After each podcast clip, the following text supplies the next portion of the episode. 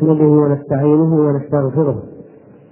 ونعوذ بالله من شرور أنفسنا وسيئات أعمالنا. من يهده الله فلا مضل له ومن يضلل فلا هادي له وأشهد أن لا إله إلا الله وحده لا شريك له وأشهد أن محمدا عبده ورسوله. يا أيها الذين آمنوا اتقوا الله حق تقاته ولا تموتن إلا وأنتم مسلمون. يا أيها الناس اتقوا ربكم الذي خلقكم من نفس واحدة وخلق منها زوجها وبث منهما رجالا كثيرا ونساء واتقوا الله الذي تساءلون به والأرحام. إن الله كان عليكم رقيبا. يا أيها الذين آمنوا اتقوا الله وقولوا قولا سديدا. يصلح لكم أعمالكم ويغفر لكم ذنوبكم. ومن يطع الله ورسوله فقد فاز فوزا عظيما. أما بعد فإن أصدق الحديث كتاب الله وخير الهدي هدي محمد صلى الله عليه وسلم وشر الأمور محدثاتها وكل محدثة بدعة وكل بدعة ضلالة وكل ضلالة في النار. أيها المسلمون إن مما جاء به هدي كتاب ربنا سبحانه وتعالى ومما جاء في سنته صلى الله عليه وسلم.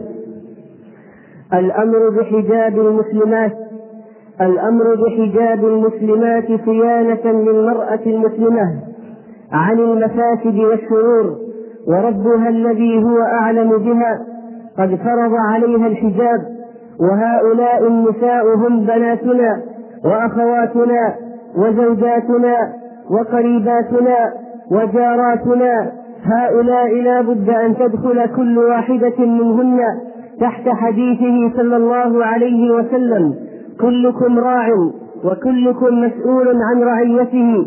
أنزل الله في كتابه بيانا لنعمة ومنة منه سبحانه وتعالى وهي قوله يا بني آدم قد أنزلنا عليكم لباسا يواري سوآتكم وريشا ولباس التقوى ذلك خير لباس التقوى هو ما يلبسه المرء المسلم مما يتقي به ربه فيستر عورته.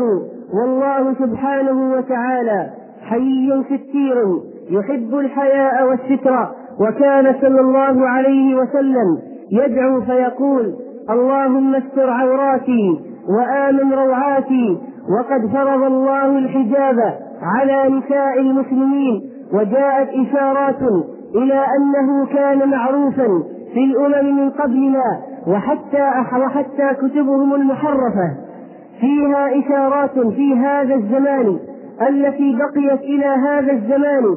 فيها إشارات إلى حجاب المرأة في ذلك الوقت كما في كتب العهدين القديم والجديد وكما ورد في الأصحاح الرابع والعشرين والثامن والثلاثين من سفر التكوين. والأصحاح الثالث من سفر أشعياء إن الله سيعاقب بنات صهيون على تبرجهن والمباهاة برنين خلاخيلهن بأن ينزع عنهن عنهن زينة الخلاخيل والضفائر والحلق والأساور والبراقع والعصائب. وكانت الكنيسة حتى القرون المتوسطة القرون الوسطى تخصص جانبا منها للنساء حتى لا يختلطن بالرجال وكفار العرب في الجاهلية. كان من مكارم الأخلاق عندهم كما تذكر أشعارهم ستر المرأة وحجبها. قال الشاعر تكسل عن جاراتها فيزرنها وتعتل من إتيانهن فتعذر لأنها كانت تجلس في البيت وحجاب الوجه كان معروفا. عند العرب أيضا كما حدث أن امرأة النعمان سقط خمارها عن وجهها فجاء أمام الناس وهي تسير. فمالت إلى الأرض تلتقطه بيده ويدها الأخرى على وجهها حتى قال النابغة سقط النصيف ولم ترد إسقاطه فتناولته واتقتنا باليد. وحرب الفجار قامت بين قريش وهوازن بسبب تعرض شباب من كنانة. لامرأة من غمار الناس راودوها على كشف وجهها فنادت يا آل عامر فجاوبتها سيوف بني عامر وورد في أشعارهم ذكر القناع والبرقع والحجاب والمرط والكساء ونحوها. هذا ما كانت تفعله بعض نساء العرب دلالة على أنه من مكارم الأخلاق عندهم. أما البعض الآخر فكن متبرجات وصل الأمر بحالهن. أنهن كن يطفن بالكعبة عرايا.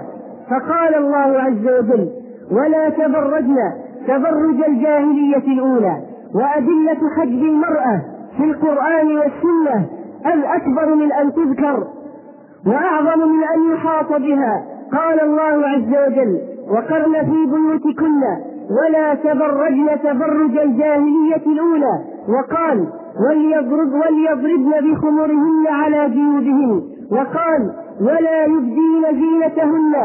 وقال رسول الله صلى الله عليه وسلم في الحديث الصحيح المرأة عورة. المرأة عورة لم يستثن منها شيئا صلى الله عليه وسلم. وقال المرأة عورة. هذا هو النص الحكيم المحكم الجامع للأمور المرأة عورة. من فقه هاتين الكلمتين فقط المرأة عورة لم يحتج بعد ذلك إلى دليل آخر لحجب بدن المرأة كاملا وجهها شعرها كفيها قدميها وسائر بدنها. لو فقه معنى هاتين الكلمتين فقط المرأة عورة. وقد أمر الدين بستر العورات أمر وجوب لا محيد عنه. وقد ورد في تطبيق صحابيات المؤمنين وأمهاتهم ما يدل دلالة قطعية على وجوب تغطية جميع البدن بما فيه الوجه أمام الرجال الأجانب. جاء في صحيح الإمام البخاري في حديث الإفك الطويل المشهور قالت عائشة وكانوا في سفر في غزوة مع رسول الله صلى الله عليه وسلم نزلت عائشة لتقضي حاجتها وتبحث عن عقد لها. نزلت عائشة لتقضي حاجتها. فأمر رسول الله صلى الله عليه وسلم أن يسير الجيش فأخذوا بهودج عائشة ليرفعوه على البعير. قالت عائشة ولم تكن موجودة داخل الهودج لذهابها. فلما أخذوا برأس البعير فانطلقوا به فرجعت إلى العسكر. وما فيه من داع ولا مجيب. قد انطلق الناس فتلفعت بجلبابي ثم اضطجعت في مكاني إذ مر بي صفوان بن المعطل السلمي رضي الله عنه وكان امرئا يثقل عليه النوم فيستيقظ متأخرا ولأجل ذلك كان يستفاد منه أنه كان يسير وراء الجيش يتفقد الأغراض الضائعة فيحملها لأصحابها في الجيش. مر بي صفوان بن المعطل السلمي وكان قد تخلف عن العسكر أو المعسكر لبعض حاجاته فلم يبت مع الناس فرأى سوادي فأقبل حتى وقف علي فعرفني حين رآني وكان قد رآني قبل أن يضرب علينا الحجاب. مرت فترة في حياة رسول الله صلى الله عليه وسلم ونساء المؤمنين كان الحجاب غير واجب. من حكمة الله في التدرج بالتشريع.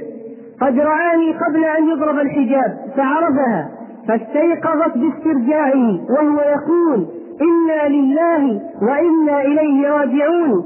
فاستيقظت باسترجاعه حين عرفني ماذا تقول عائشة؟ مباشرة فخمرت وجهي بجلبابي. فخمرت وجهي بجلبابي. احفظوا هذه العبارة لكي تضعوها سهلا. تخفقون به أعين دعاة التحرر والسفور والتبرج. الذين ما فتئوا يشيعون الفاحشة في الذين آمنوا بجميع الوسائل المقروءة والمسموعة والمرئية. اجعلوا هذا النص من عائشة سهلا تخرقون به عيونهم. قولوا لهم إن عائشة قالت في صحيح البخاري إن صفوان كان قد رآها قبل آية الحجاب وفي غزوة وفي غزوة بني المصطلق في حادثة الإفك. قالت عائشة لما عرفت بوجود صفوان فخمرت وجهي بجلبابي دلالة على أنها تفهم تماما وجوب تغطية وجهها. وكذلك فإنه عليه الصلاة والسلام قد أمر الخاطب بالنظر إلى المخطوبة. أسألكم بالله لو كان كشف الوجه جائزا فلماذا يأمره بالذهاب والنظر إلى وجهها إذا كان كشف الوجه جائزا؟ أفلا ينظر إليها في الشارع؟ أفلا ينتظرها حتى تخرج من البيت فيسير مقابلا لها ليرى وجهها؟ فلماذا يقول عليه الصلاة والسلام؟ اذهب فانظر إليها فإن قلت يقصد الشعر والذراعين أقول لك إنه عليه الصلاة والسلام قال اذهب فانظر إليها فإن في أعين الأنصار شيئا أي أن أعينهن نساء الأنصار كان فيها شيء من الصغر كان فيها شيء من الصغر فقال اذهب فانظر إليها فإن في أعين الأنصار شيئا وأين العينين؟ في الشعر في الذراعين في القدمين. في المؤخرة إن العينين في الوجه. قال اذهب فانظر إليها فإن في أعين الأنصار شيئا. ولماذا كان بعض الصحابة يختبئ للمرأة التي يريد خطبتها يختبئ لها حتى يراها؟ وهي غير عالمة. لو كان الكشف الوجه جائزا لماذا يختبئ؟ لماذا يكلف نفسه عناء الاختباء؟ كان يسير في الشارع. فينظر إليها. إذا كان الوجه يجب ستره. كذا فهمنا وكذا علمنا. وعن المغيرة بن شعبة رضي الله عنه قال أتيت النبي صلى الله عليه وسلم فذكرت له امرأة أخطبها فقال اذهب فانظر إليها فإنه أجدر أن يؤدم بينكما. فأتيت امرأة من الأنصار فخطبتها إلى أبويها وأخبرتهما بقول النبي صلى الله عليه وسلم فكأنهما كرها ذلك أن يطلع هذا الرجل على ابنتهما في البيت كأنهما كرها ذلك.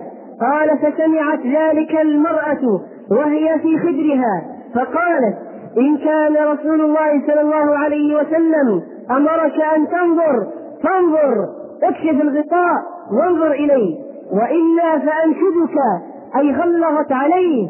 إن كان لم يأمرك فإني أخرج عليك النظر. قال فنظرت إليها فتزوجتها فذكر من موافقتها يعني من طوعها لزوجها وحسن تعاملها معه. وقال صلى الله عليه وسلم صنفان من أهل النار لم أرهما نساء كاسيات عاريات مائلات. مميلات رؤوسهن كأسنمة البخت المائلة.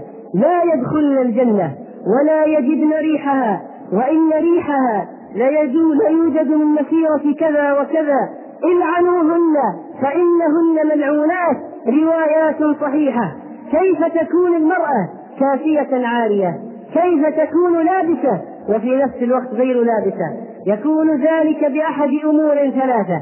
أولا إما أن يكون الثوب الذي تلبسه قصيرا لا يستر جميع البدن ثانيا أن يكون شفافا غير سميك ولو كان طويلا ولو كان كاملا لكن يكون غطاء الوجه مثلا شفافا لا يستر فتكون كافية عالية.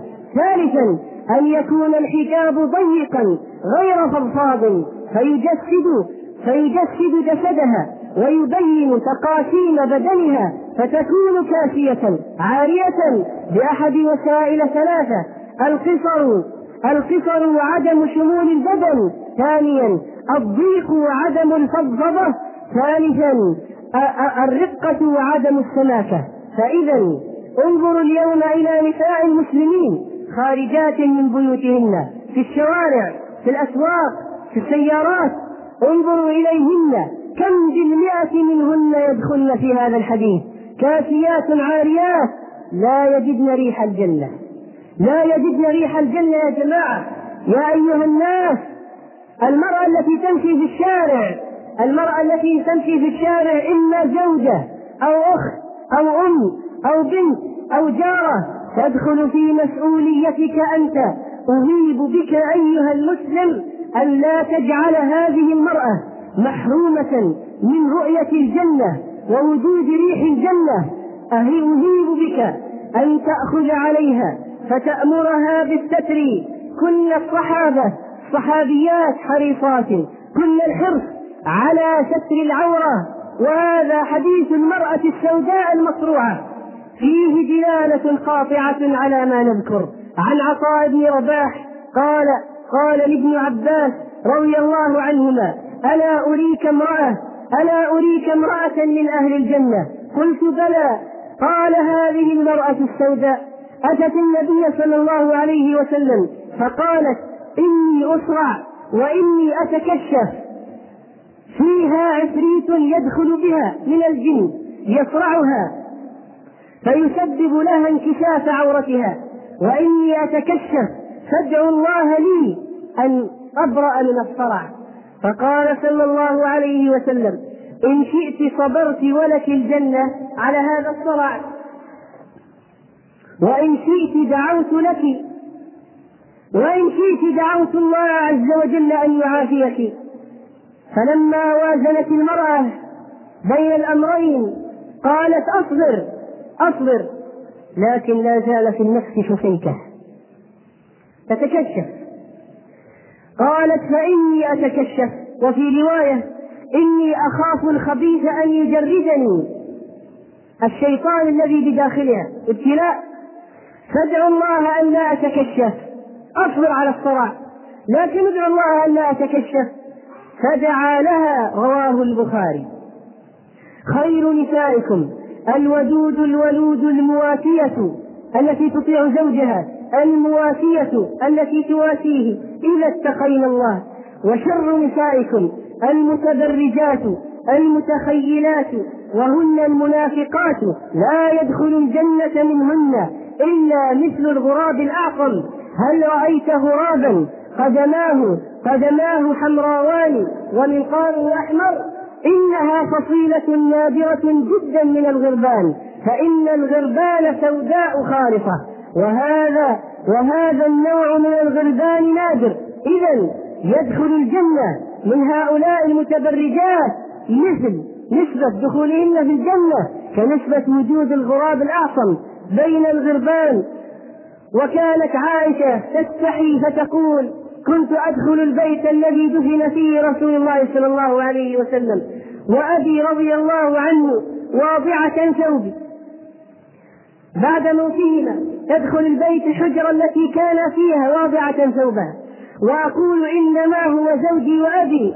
فلما دفن عمر فلما دفن عمر رضي الله عنه والله والله والله والله ما دخلته إلا مشدودة علي ثيابي حياء من عمر رضي الله عنه. أين عمر؟ تحت الأرض. ولكنها تستحي. حديث صحيح. أيتها النساء في البيوت. أيتها النساء في بيوتهن. أخاطب كل من هذا المنبر. عائشة تستحي من عمر وعمر تحت الأرض. فلا تدخل الحجرة إلا وثيابها مشدودة عليها. وكثير من كن يخرجن إلى الشوارع والأسواق. أمام الناس الذين لا يساوون شيئا بجانب عمر وهو حي. وهم أحياء يشاهدنك. أنت متبرجة. متهتكة سافرة وإن لبست حجابا يكون الحجاب مزركشا أو مطرزا قاتل الله الذين يستوردون. هذا النوع من الحجاب ويبيعونه في الأسواق. وقاتل الله من يشتري لزوجته مثل هذا. وقاتل الله المرأة التي تلبس مثل هذا. وأنتم ترون بأنفسكم الآن أيها الإخوة هذه الخمر التي يزعمون أنها خمر مطرزة من جوانب الخمار مزركشة يلبسنها هكذا فوق الرأس مستديرة يزعمن أنها حجاب. وأصناف أخرى بغير حجاب البتة أيها الناس أيها المسلمون يا عباد الله اتقوا الله. يا أيها الناس قوا أنفسكم وأهليكم نارا وقودها الناس والحجارة. عائشة ومن معها كن إذا مر بهن الركبان الرجال وهن ذاهبات في سفر الحج والعمرة. إذا مر بهم الرجال أسدلت إحداهن جلبابها خمارها على وجهها. إذا حاذين الرجال في الخط في السير حتى لا يرى الرجل شيئا من تلك المرأة مطلقا. وهذا وهذه قصة سجلها التاريخ بمداد الذهب لامرأة اختصمت مع زوجها إلى قاضي الري سنة 286 للهجرة. فادعت على زوجها بصداق قيمته 500 دينار. قالت ما سلمه لي. فأنكر الرجل. فجاءت المرأة ببينة تشهد لها بالصداق. فقال الشهود نريد أن تسفر لنا عن وجهها حتى نعلم أنها الزوجة أم لا. والنظر إلى وجه المرأة من قبل الرجل الأجنبي يباح في حالات للضرورة كالخطبة والشهادة في المحكمة أحيانا يضطر إلى معرفة هل هي هذه المرأة التي تقدمت للمحكمة هل هي فلانة أم لا. ثالثا ثالثا التطبيب ورؤية الطبيب لشيء في وجه المرأة أو جسدها للضرورة إذا لم يوجد طبيبة مسلمة تعلم مهنتها وتفهم فيها. فلما صمموا على النظر إلى وجه المرأة قال الزوج لا تفعلوا لا تفعلوا هي صادقة. هي صادقة فيما تدعيه فأقر بما ادعت عليه صيانة لوجه زوجته أن ينظر إليه ولو حتى الشهود. في المحكمة للضرورة. فقالت المرأة حين عرفت ذلك منه وأنه أقر فقط ليصون وجهها. قالت هو في حل من صداقي عليه في الدنيا والآخرة. وهذا الحجاب الذي أنزله ربنا حجاب في البيوت أولا لأنه قال وقرن في بيوتكن فلا تخرج المرأة إلا للحاجة. مكان المرأة في البيت في البيت رغما عن أنف العلمانيين مكان المرأة في البيت رغما عن أنف دعاة التحرر والثبور مكان المرأة في البيت لا تخرج إلا للحاجة للحاجة. لا يعني للحاجة يعني للمقبرة أو بيت الزوج. كلا. تخرج لحاجة. إذا احتاجت الخروج تخرج. تزور أهلها. نعم. تشتري أشياء لا تعرف لا يعرف شراؤها إلا هي. نعم. تخرج. ولكن بالشروط الشرعية. أما أن تصبح المرأة خراجة ولاجة تخرج كل يوم عدة مرات لحاجة ولغير حاجة. تخالف قول الله وقرن في بيوتكن وأنتم تعلمون معنى القرار والاستقرار. والنوع الثاني الحجاب الثاني حجاب هذا الجلباب والخمار الذي تستر به نفسها. يا أيها النبي قل لأزواجك وبنات وبناتك ونساء المؤمنين يدنين عليهن من جلابيبهن. والثالث كما ذكر أهل العلم حجاب ثالث داخل البيت تستر به